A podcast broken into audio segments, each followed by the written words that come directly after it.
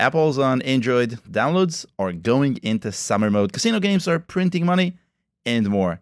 I'm Ariel from Figures, and this is a brand new episode of This Week in Apps, your weekly roundup of insights about mobile apps and games, with data you won't find anywhere else. Let's get started. Apple Music Classical, a mouthful I know, went live on Google Play in late May, two months after the App Store launch. The iOS release was fairly successful, with 1.4 million new downloads in its first week on the App Store, according to our estimates.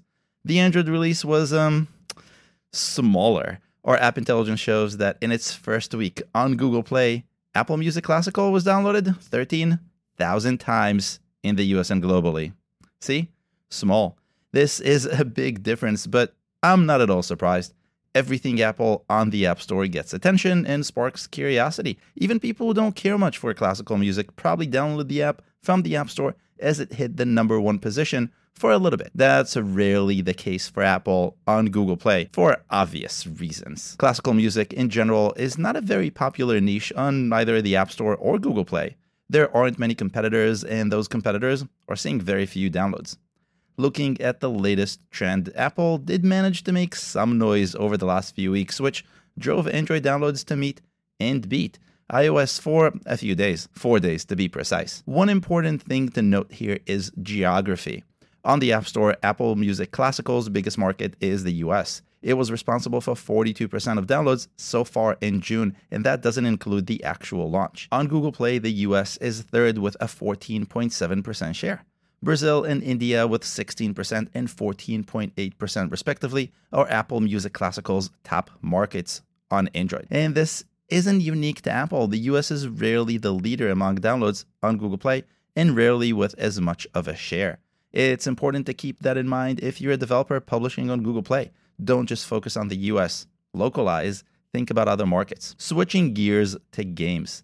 Casino games are a big deal on the App Store. People love to bet, and casino games make the entire experience very easy. That's why 10 of the top 50 grossing games in the US App Store are casino games. That's kind of wild. During lockdowns, casino games soared both in downloads and revenue, but as real casinos reopened, downloads dropped. Revenue didn't. Well, I mean, for some. To get a better idea of the landscape, I rounded up the top five highest earning casino games in the US App Store, which include Lightning Link Casino Slots, Jackpot Party Casino Slots, Double Down TM Casino Vegas Slots, Cashman Casino Las Vegas Slots, and Big Fish Casino slot games. The ASO guy in me can't help but point out that all optimize for the most competitive keywords, but they aren't the top results for any of them. If you follow my keyword teardowns, you'll know why as soon as you search for any of these keywords in Keyword Inspector.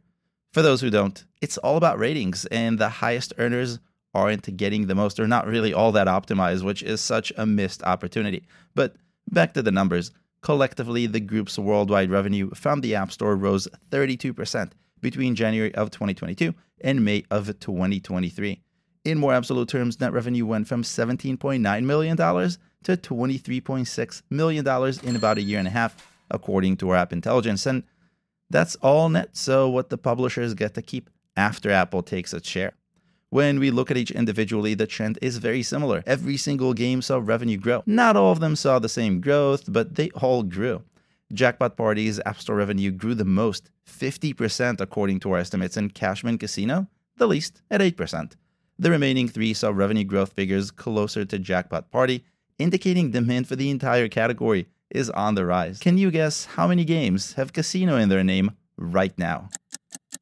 1,355 on the App Store and 2,703 on Google Play, according to Explorer. That's a lot of casinos. Before we continue to look at another area of the store that's seeing revenue growth, please take a second to give the episode a like. It helps me know you like the content and also gets it in front of more viewers. I want that, so thanks. Okay, back to the insights. We're talking money. The newspaper business has been in financial trouble for a long time now thanks to the internet and social media. On mobile, this trend seems to have switched direction over the last few years as App Store revenue for the top newspapers rose 370% since 2020. I tracked revenue for the highest earning newspaper apps in the US App Store, which include the New York Times, the Wall Street Journal, and the Washington Post, going all the way back to 2020 to see how it changed over time. In Q1 of 2020, Just as COVID hit, the three brought in $4.4 million of net revenue from the App Store, according to our estimates. Net means after Apple took its share. Looking at the entire year, revenue was growing, but not too fast. The three ended 2020 with $5.4 million of net revenue from the App Store in Q4. By the end of 2021, however, revenue started growing faster. The three saw an increase in quarterly revenue of 78% and ended 2021 with $9.6 million of net revenue in Q4, according to our estimates. But it got better. Revenue continued to grow and peaked in Q3 of 2022 with $21.2 million of net revenue from the App Store, an increase of 281% from Q1 of 2020. Revenue didn't stay that high for too long and dropped to $16.3 million by Q4, still significantly higher than any other quarter. Q1 of 2023 saw a decent increase, up about 16% from December, so we're looking pretty good. Now, here's the thing in the same period, quarterly downloads dropped 40%. 40% less. This trend is now fairly common in the App Store. Fewer downloads, but more revenue. Why? Because more apps are now investing into optimizing the conversion rate from a download to a paying user. That's super important, super duper important. Are you doing that? Now, money aside, let's talk about something warm. Downloads change drastically during the summer. Kids are on vacation, which means more games, see more downloads, and more adults are also on vacation, which means more traveling and more business downloads. if you think that last one is counterintuitive, keep listening and you'll see why I say that. The easiest way to see this shift into summer is using the Mobile Download Index, a free resource for developers that tracks the change in download volume for the top apps across countries and categories. I looked at the index for the US now versus 30 days ago, and here are the top categories by how much downloads grew. The first is the kids from 6 to 8 category, followed by family games, travel, entertainment, and education. Racing games, a summer favorite, continue the list, followed by navigation, business, food and drink, and the 9 to 11 kids category, another kids category. Each of these categories are up double digits according to the index. Four categories are about apps and games for kids, with kids out of school. Mobile devices are how parents are keeping their kids entertained. Makes sense. Education also makes sense as school is not in session, and those who want to continue learning need, you guessed it, apps. Adults also have more free time, which they're using to travel and eat. Also makes sense. Business at last may seem like a mistake, but it isn't. This rise is common as adults who are traveling but still need to work abandon their laptops and desktops in favor of lighter versions of the apps they need to get stuff done right from their phones. Aha. Microsoft's and Google's productivity apps see a summer bump every summer for that reason. What does this mean for developers and publishers? If your app or game falls into any of these categories or similar categories, Now's the time to put more effort into promotion, be it organic with App Store optimization or paid with Apple search ads. Now the time to increase it. I have a few videos to help you with that, which I will link to in the description below. And by the way, the Mobile Market Index is available for free to all developers tracking their apps with Appfigures. I'll drop a link to it as well in the description so you can check it out for yourself. And last for this week, it's been a month since HBO Max joined forces with Discovery Plus and rebranded as Max. Simple. The rebranding wasn't a simple name change for the app, though, as what most expected. Instead, Max was released as a new app, and HBO Max was removed from the US App Store and from Google Play in the US. If you're thinking, but what about all those paying subscribers?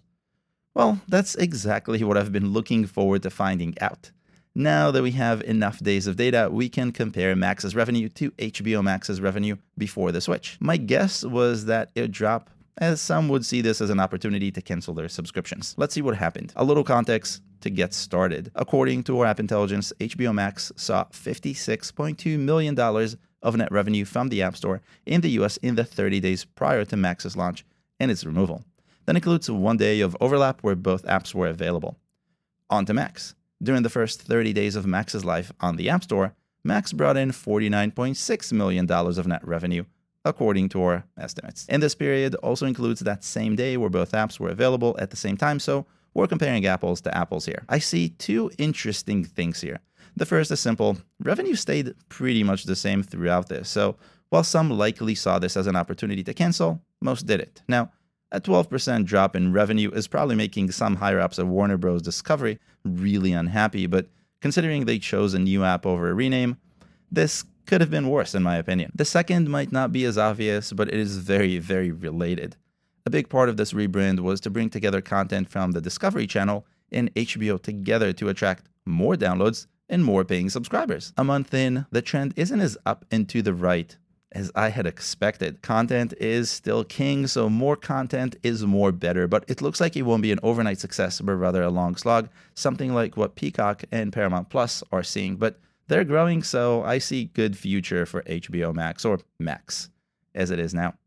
And that's all I have for you this week. If you've learned something new, please give the episode a like and share it with your friends. That really helps my channel grow. Thanks. I'll see you next week.